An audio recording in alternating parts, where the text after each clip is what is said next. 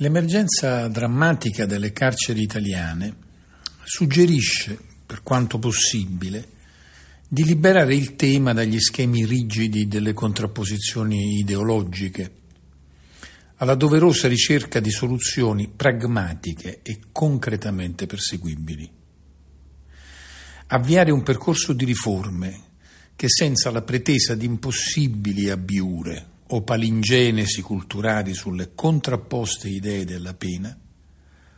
porti fuori le nostre carceri dalle sabbie mobili di una incombente tragedia, è ragionevolmente possibile. Certo, bisogna sgomberare il campo dalle finte soluzioni. Comunque la si pensi nel merito, è chiaro a qualunque persona intellettualmente onesta che le illusorie fumisterie sulla edificazione di nuove carceri o sul riadattamento di qualche caserma non potrebbero mai essere una plausibile soluzione.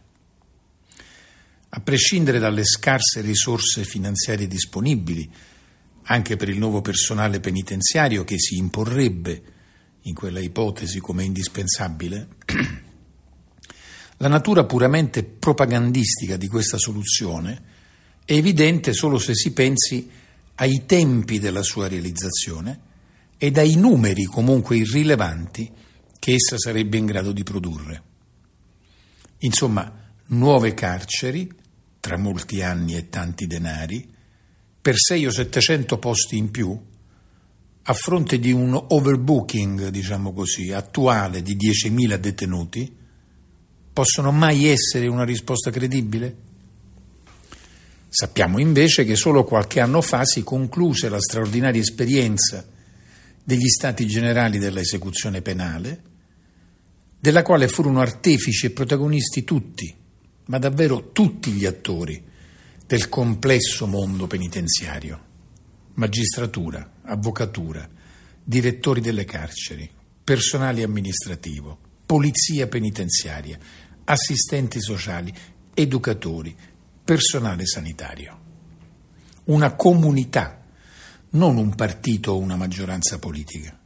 consapevole della natura dei problemi e della efficacia delle possibili soluzioni. Aggiungo che nessuno può rivendicare un marchio politico a quell'esperienza, perché se è vero che fu il ministro Orlando a meritoriamente volerla, fu ancora lui, il suo partito e la sua maggioranza a buttarla a mare nell'ultimo miglio, nel poco onorevole timore di una debacle elettorale di fronte alla gran cassa di chi gridava allo svuotacarceri. Quella straordinaria esperienza produsse non generiche idee riformatrici o buoni propositi, ma testi normativi e regolamentari chiavi in mano, pronti all'uso. E si concretizzò anche nel disegno di un sistema di pene certamente alternative al carcere, ma finalmente dotate di efficacia, rigore e comunque indispensabile afflittività, insomma autenticamente in grado di investire con la necessaria severità e serietà sul percorso di recupero sociale del condannato. Di fronte al quadro desolante, incivile e drammatico delle nostre carceri,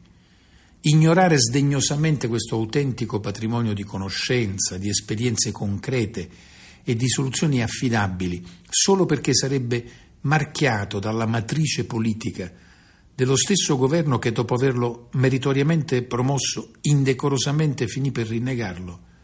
è davvero un incredibile atto di insipienza e di irresponsabilità politica. Buona giornata a tutti.